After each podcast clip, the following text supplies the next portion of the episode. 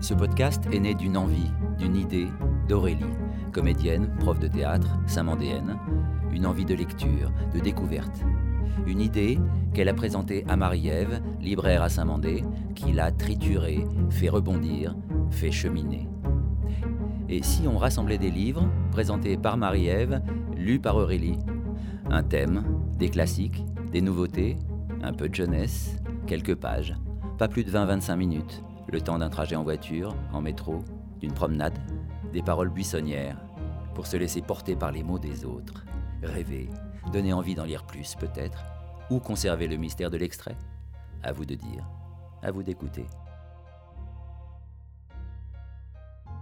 Quel thème retenir pour ce sixième épisode? On est au mois de mai, la fête des mères approche. Hum, alors, la maternité? Trop évident. Les femmes? Trop simple. Et si on prenait un chemin détourné en vous parlant des sorcières? Et ça tombe bien, car en librairie, nos tables regorgent de livres sur le sujet. Alors c'est évident, mais on le dit quand même, le personnage de la sorcière a largement évolué au fil des années pour sortir de la peur qu'elle pouvait engendrer. Nez crochu et chapeau noir, potions amères et sorts mortifères. Maintenant, être sorcière, c'est reconnaître nos particularités de femme, se sentir proche de la nature, de nos racines, en être fier. Mais non, mes chers amis les hommes, ne partez pas. Les livres choisis vous plairont aussi, c'est sûr, parce qu'il s'agit de belles histoires, tout simplement.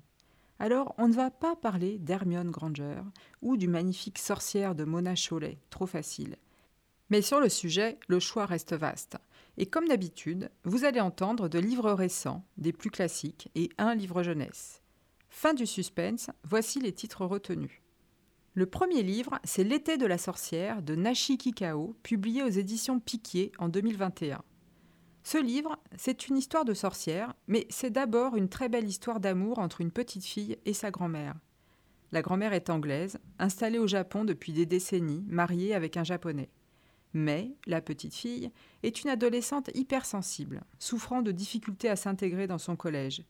Le livre démarre alors que la grand-mère vient de mourir, et la petite fille se remémore un été passé avec elle, dans sa maison isolée dans la campagne on va retrouver dans ce livre délicat tous les thèmes chers aux auteurs japonais, la beauté simple de l'écriture, la description émerveillée de la nature, et bien sûr, dans ce cas, les sorcières.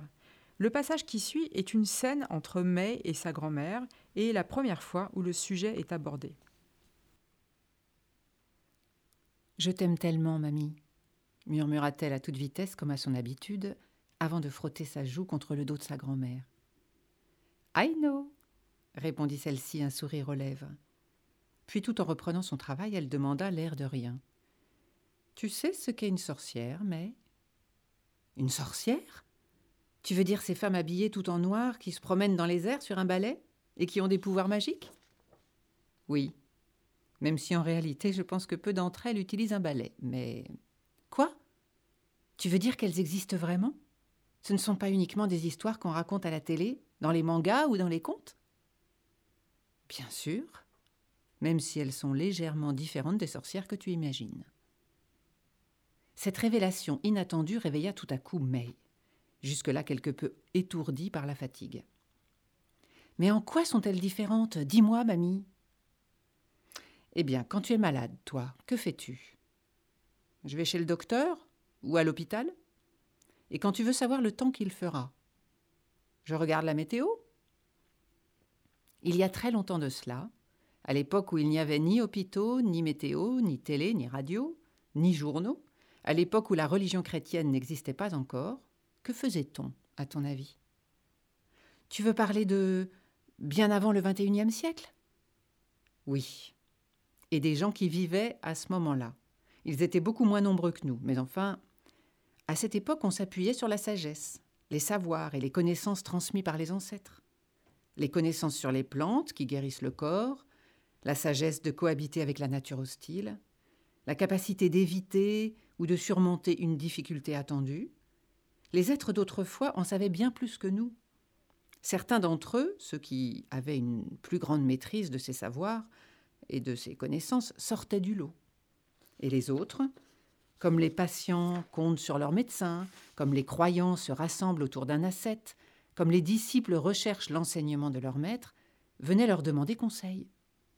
Ce que possédaient ces humains un peu spéciaux s'est transmis de génération en génération, des parents aux enfants, des enfants aux petits-enfants. Pas seulement les connaissances, mais aussi d'autres compétences particulières. Tu parles de, commença May en organisant ces informations dans sa tête, de pouvoir euh, surnaturel? On peut hériter de ce pouvoir? Grand-mère posa son aiguille, attrapa le cendrier à côté d'elle, elle sortit une boîte d'allumettes de sa poche et alluma une cigarette. Elle en tira une bouffée et expliqua. Dit comme ça, on pourrait croire qu'il s'agit là de quelque chose d'extraordinaire, hors du commun. Mais nous avons tous plus ou moins ce genre de pouvoir. Ils sont simplement plus développés chez certains que chez d'autres. Tout comme certains chantent mieux ou calculent beaucoup plus rapidement que d'autres, tu comprends? C'était le cas de ma grand-mère. Elle avait une jolie voix La vieille dame sourit. Tu as raison, elle chantait aussi très bien. Mais ce qui la distinguait des autres, c'était son don de clairvoyance. On parle aussi de voyance. Mais retenait son souffle, attendant la suite de l'histoire. Tu sais déjà que mon grand-père a voyagé au Japon. Quand il est parti, ma grand-mère n'avait que 19 ans. Il n'était pas encore marié, seul, simplement euh, fiancé. Un après-midi, alors qu'elle était en train de coudre des torchons en vue de son mariage, une vision, celle de la mer, la nuit, lui est soudain apparue. Quoi? s'exclama May les yeux ronds. Grand-mère la calma de son curieux sourire et reprit. Elle a vu son futur époux, mon grand-père, nager seul au milieu de cette étendue d'eau. Elle a aussitôt eu l'intuition qu'il ne nageait pas dans la bonne direction. C'est pourquoi elle s'est mise à crier Vers la droite Sa vision s'est évanouie et le chiffon qu'elle cousait est réapparu entre ses mains. Elle a alors réalisé que c'était un de ses rêves éveillés. Elle n'en était pas à sa première expérience. Ça lui arrivait souvent?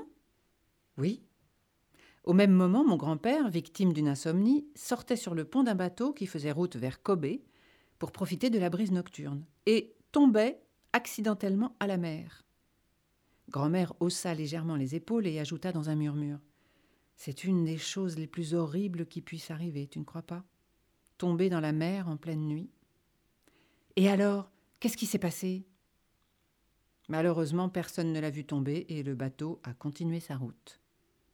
Mais poussa un cri d'horreur et plaqua ses deux mains contre sa bouche. Et ensuite Ensuite Il n'avait pas d'autre choix que de nager dans la direction dans laquelle le bateau s'en allait. Après un moment, il a commencé à sentir le découragement le gagner. Seul, misérable, perdu au beau milieu de la mer, il avait envie de pleurer. S'il venait à mourir ainsi, a-t-il pensé tout à coup, sa fiancée passerait le restant de ses jours à se demander ce qui avait bien pu lui arriver. N'en pouvant plus, il s'est mis à hurler le prénom de ma grand-mère. Nous y voilà. La voix familière de sa fiancée a alors retenti avec force tout autour de lui. Vers la droite mais fut parcouru d'un frisson et se pencha en avant le dos bien droit. Sans hésiter une seconde, il a recommencé à nager, mais vers la droite cette fois. Il ne ressentait plus ni tristesse ni découragement. Il a fini par s'échouer sur une plage et a été retrouvé au petit matin grelottant dans une cabane de pêcheurs. On lui a dit plus tard que s'il n'avait pas changé de direction à ce moment-là, il aurait sûrement été englouti par un tourbillon.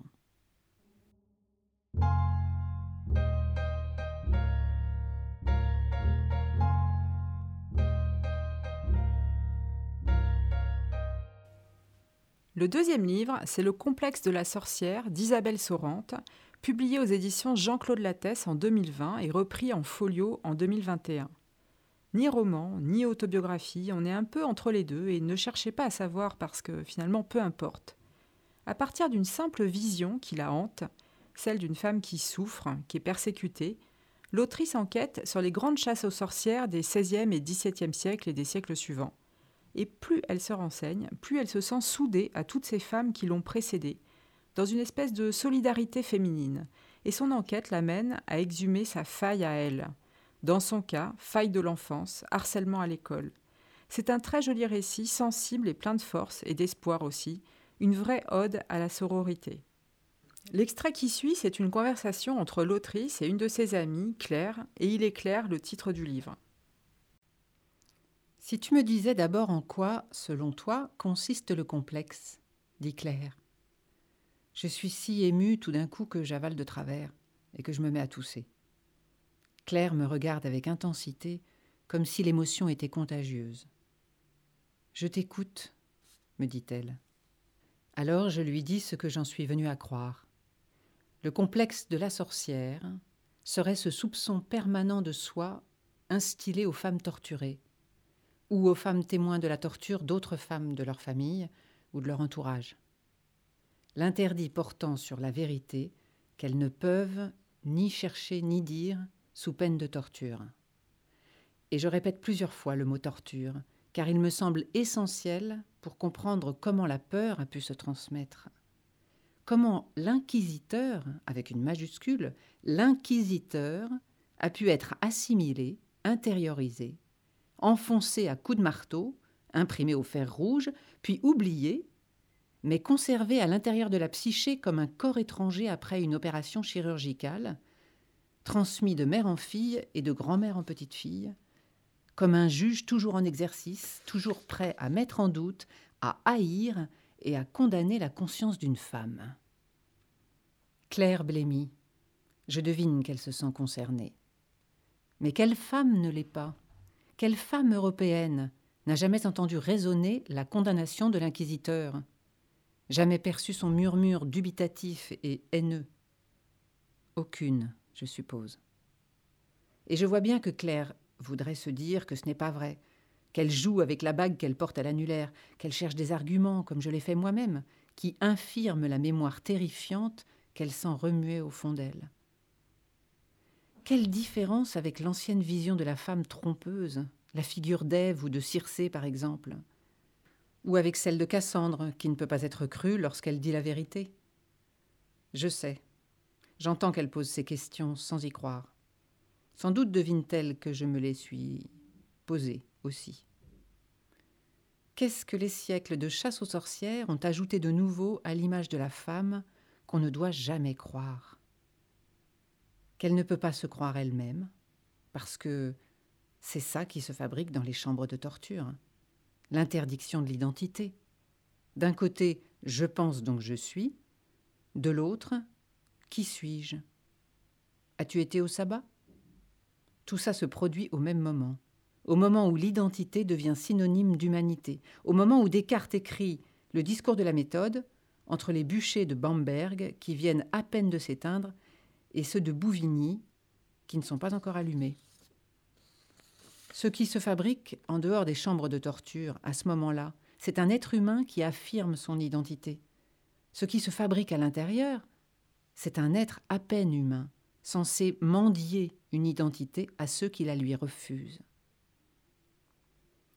Notre conscience a été tordue, dis-je à Claire. Claire me demande un verre d'eau. Elle boit avec précaution comme si elle avait peur de se mettre à tousser et à pleurer. Et puis, elle me dit que c'est le sens primaire du mot torture, l'action de tordre, cette torsion de la conscience des femmes au moment où l'homme affirme ⁇ Je pense, donc je suis ⁇ Elle trouve ça horrible. Moi non. Peut-être parce que j'ai déjà passé la phase horrible.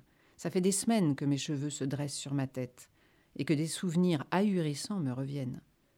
Alors je trouve ça fou plutôt qu'horrible. Fou comme une sorte de grand puzzle cosmique que je commence à avoir envie de résoudre. Folle que je suis. Je ne peux m'empêcher de penser que la torsion est réversible.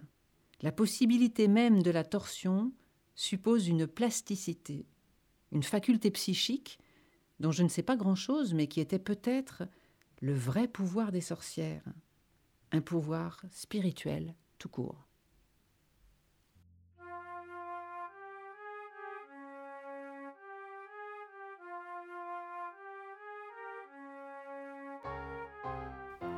Le troisième livre, c'est Notre-Dame de Paris de Victor Hugo. Alors oui, c'est vrai, on a déjà parlé de Victor Hugo dans le dernier épisode, mais c'est pas grave, c'est quand même un des plus grands auteurs français. Et puis, au moment de parler de sorcières et de chasse aux sorcières, dans ces moments cruels de l'histoire des femmes, où un moindre soupçon de sorcellerie conduisait au bûcher, il était inimaginable de ne pas mentionner ici Notre-Dame de Paris. Une fois de plus, Hugo aborde le thème de l'injustice, entre autres, et dans ce cas particulier, celle faite aux femmes différentes, ici à la belle Esmeralda. On va enfoncer des portes ouvertes si on commence à raconter pourquoi ce livre est grand, romanesque, beau, intéressant, édifiant, émouvant, etc. Alors juste en deux mots, histoire d'amour impossible entre Quasimodo, le bossu et sonneur de cloche de Notre-Dame, et la belle Esmeralda, qui, elle, est amoureuse de Phébus. Autre histoire d'amour impossible. En miroir, et c'est l'un des ressorts dramatiques du livre, l'amour de Frollo, archidiacre de Paris, pour Esmeralda. Évidemment, cet amour, il ne peut pas être naturel, c'est forcément une sorcière pour l'avoir inspiré. Dans l'extrait qui suit, c'est ce dernier qui parle, et on voit comment il va lier amour et sorcellerie. C'est toujours la faute des femmes, bien sûr. Un jour, j'étais appuyée à la fenêtre de ma cellule. Quel livre lisais-je donc? Oh, tout cela est un tourbillon dans ma tête.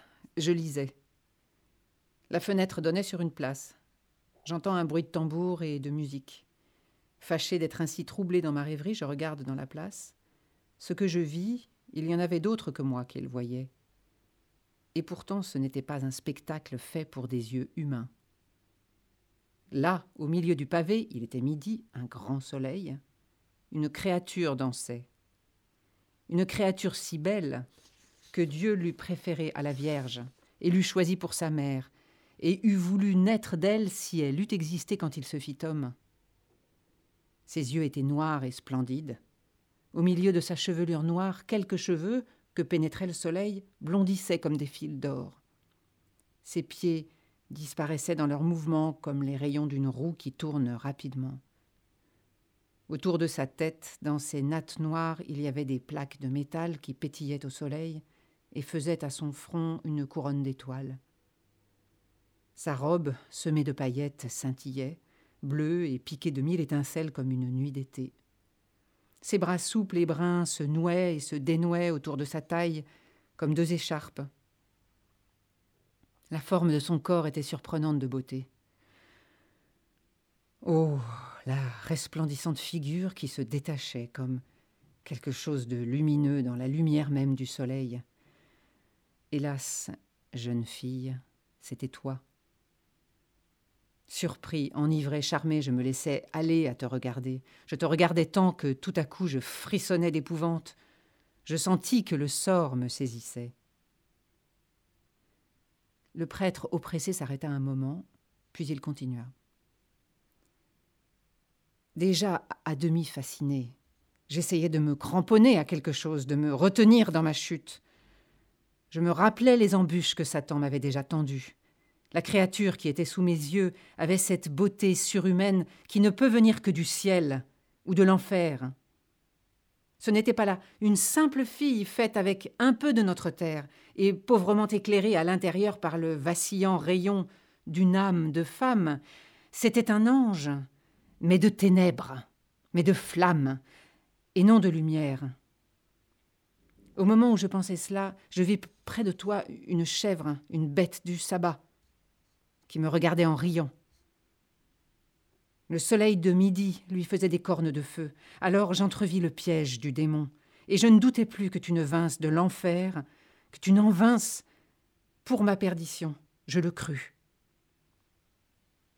Ici le prêtre regarda en face la prisonnière et ajouta froidement Je le crois encore. Cependant, le charme opérait peu à peu. Ta danse me tournoyait dans le cerveau. Je sentais le mystérieux maléfice s'accomplir en moi. Tout ce qui aurait dû veiller s'endormait dans mon âme, et comme ceux qui meurent dans la neige, je trouvais du plaisir à laisser venir ce sommeil. Tout à coup, tu te mis à chanter. Que pouvais-je faire, misérable? Ton chant était encore plus charmant que ta danse. Je voulus fuir, impossible. J'étais cloué, j'étais enraciné dans le sol. Il me semblait que le marbre de la dalle m'était monté jusqu'aux genoux. Il fallut rester jusqu'au bout. Mes pieds étaient de glace, ma tête bouillonnait. Enfin, tu eus peut-être pitié de moi, tu cessas de chanter, tu disparus. le reflet de l'éblouissante vision, le retentissement de la musique enchanteresse s'évanouirent par degrés dans mes yeux et dans mes oreilles. Alors je tombais dans l'encoignure de la fenêtre plus roide et plus faible qu'une statue décellée. La cloche de vêpres me réveilla. Je me relevai, je m'enfuis. Mais hélas, il y avait en moi quelque chose de tombé qui ne pouvait se relever, quelque chose de survenu que je ne pouvais fuir.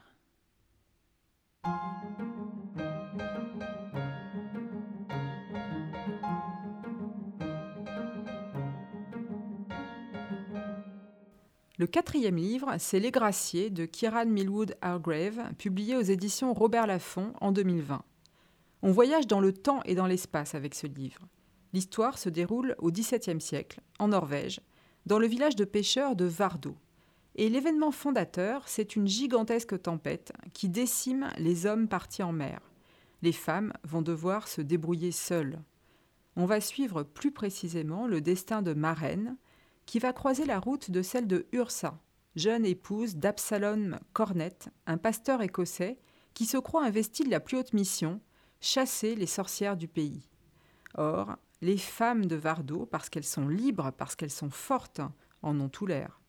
C'est un puissant roman que vous lirez ici, empreint de solidarité féminine et servi par une plume lyrique. Dans l'extrait qui suit, on va voir comment les femmes du village, affamées, vont braver les traditions et endosser le rôle de leur père, de leur mari, de leur fils, péché, le début de la liberté.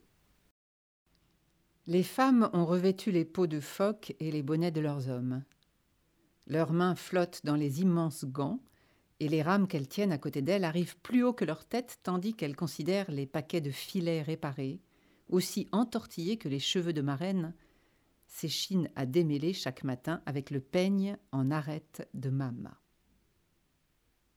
Très bien, dit Kirsten en frappant des mains. Il nous en faut trois. Marraine, aide-moi. Ses mains ont beau être larges, elles sont plus habiles que celles de Marraine, dont les doigts se prennent dans la trame des filets et brûlent à leur contact. C'est une bonne journée, le ciel est clair, malgré quelques nuages, et le froid mordant avec lequel les femmes ont vécu de si longs mois, ce froid qui leur collait aux os, a disparu.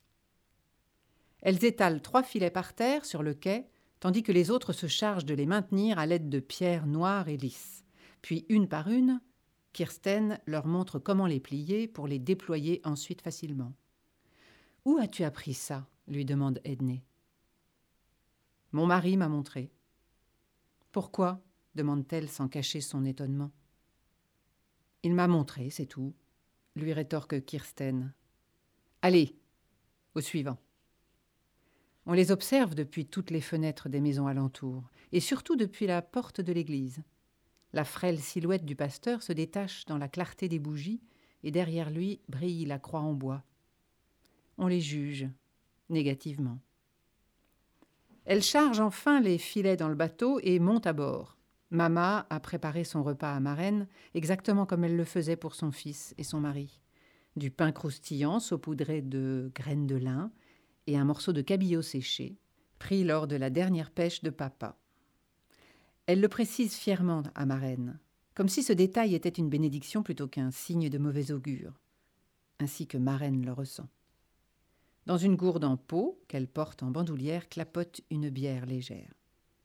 Au moment de monter sur le bateau, ma fait ce qu'elle évite de faire depuis des mois, regarder directement la mer. Cette mer qui lèche par petites touches insouciantes la coque du bateau de Mats. C'est vague, corrige ma. La mer n'a pas de doigts, ni de mains, ni de bouche prête à s'ouvrir et à l'avaler. La mer ne l'observe pas. Elle n'a pas la moindre opinion sur ma. Elle attrape une rame et, Edney à ses côtés, commence à s'activer. Parmi les spectatrices, aucune des villageoises ne pousse de cris d'encouragement, ni ne leur fait un signe de la main. Une fois les femmes parties en mer, elles tournent les talons. Kirsten a placé les rameuses en fonction de leur taille. Edney et Marraine ont la même taille et le même âge, bien qu'Edney soit un peu plus mince. Marraine veille à ne pas ramer trop fort afin de rester calée sur elle. À voir la trajectoire sinueuse que dessine le bateau, elle devine que les autres n'ont pas encore compris l'importance d'ajuster leur cou, de s'adapter au rythme de leur partenaire. Cette tâche l'absorbe tellement qu'elle se rend à peine compte de la distance qui la sépare désormais de la terre, de l'entrée du port qu'elles franchiront bientôt pour gagner la mer, la pleine mer, avec ses baleines et ses phoques et ses tempêtes, et ses hommes noyés jamais revenus à quai.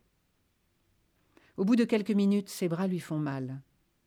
Les femmes du village sont pourtant actives, mais ce mouvement-là est d'un genre différent. Cette façon de se plier en avant, de tirer vers l'arrière, avec tout dans les épaules et dans les bras, le cou qui se contracte, le dos qui se tend, et le bois dur de la banquette sous les fesses. Les oiseaux commencent à les encercler, si proches qu'Ednée ne peut s'empêcher de crier. Un chant s'est formé dans la respiration de Marraine, un sifflement qu'elle parvient à retracer jusqu'à ses poumons. Avec lui remonte de l'air âcre, laissant sur sa langue un goût de poussière. Ses cheveux gorgés de sueur et de brume marine ruissellent dans le dos de son ciré. Son visage est déjà anesthésié.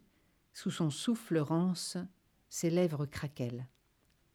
Voilà donc pourquoi les hommes gardaient la barbe longue. La peau nue de son visage lui donne l'impression d'être aussi peu faite pour la mer que celle d'un nouveau-né. Elles atteignent l'entrée du port et se retrouvent soudain en pleine mer. Dès la sortie de la crique, le vent redouble. Plusieurs femmes poussent un cri au moment où le bateau tangue dans les vagues désormais puissantes. Premier filet lance Kirsten d'une voix qu'elle parvient encore à maîtriser. Edney et Marraine le déploient tandis que les autres continuent à ramer. Elle l'étale comme un drap propre sur un lit, et le filet se pose telle une couverture sur les vagues avant de commencer à sombrer. Retenu à la surface par des bouchons de liège et accroché au bateau par une corde, il traîne à l'arrière. Elles en lâchent un deuxième à l'eau de l'autre côté. Jetez l'ancre ordonne Kirsten. Magna et Brita soulèvent la lourde masse de métal et la laissent tomber par-dessus bord. Les hommes seraient partis plus loin, auraient déployé d'autres filets, mais les femmes ne sont pas encore prêtes à dépasser l'île d'Ornoya. Dans les bras de Marraine, la douleur s'est muée en un poids. Elle s'efforce de ne pas regarder l'aiguille rocheuse qui se dresse à moins de trente mètres de là. Une fois l'encre jetée et les filets déployés, un sentiment proche de la joie se répand parmi elles.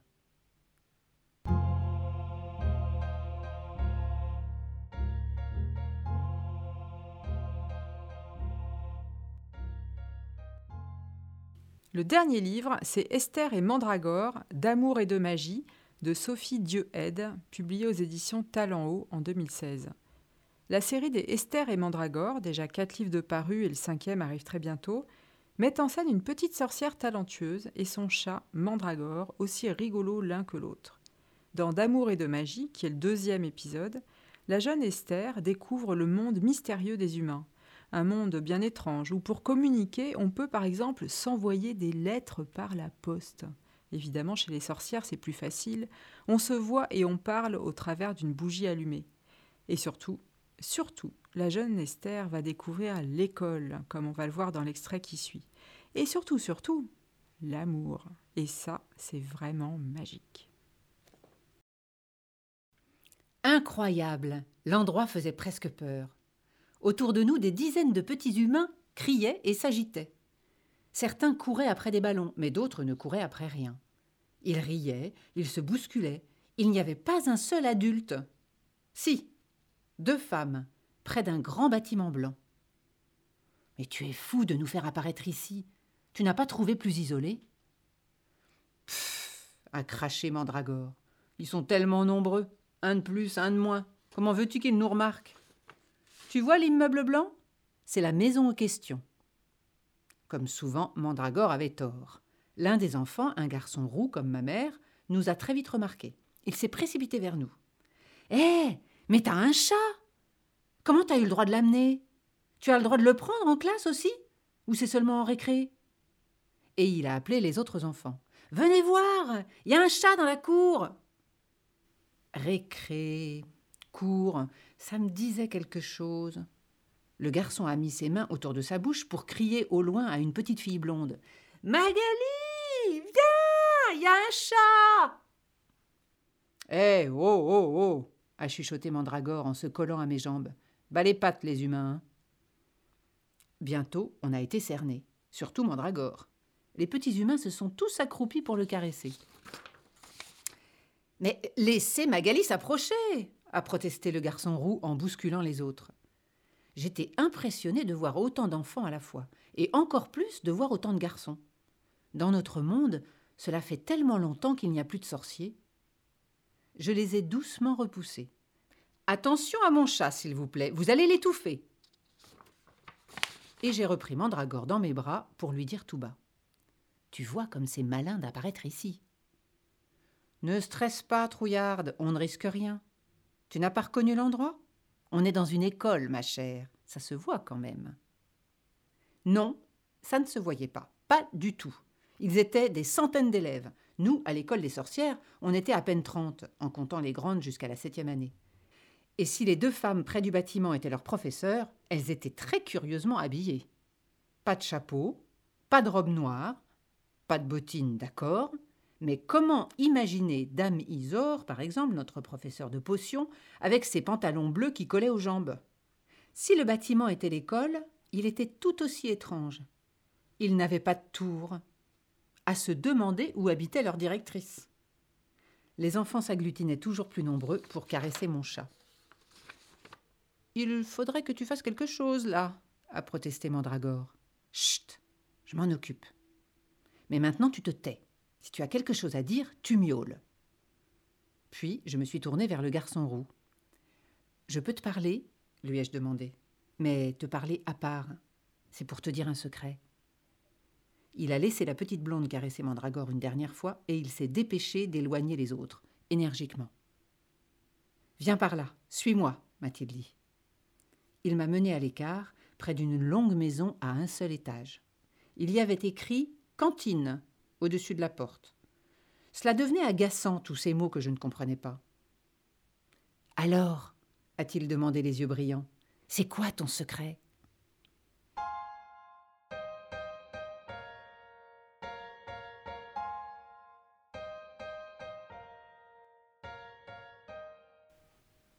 Voilà, on espère que tous ces textes vous ont plu, qu'ils vous ont donné envie d'en lire plus ou d'en écouter plus.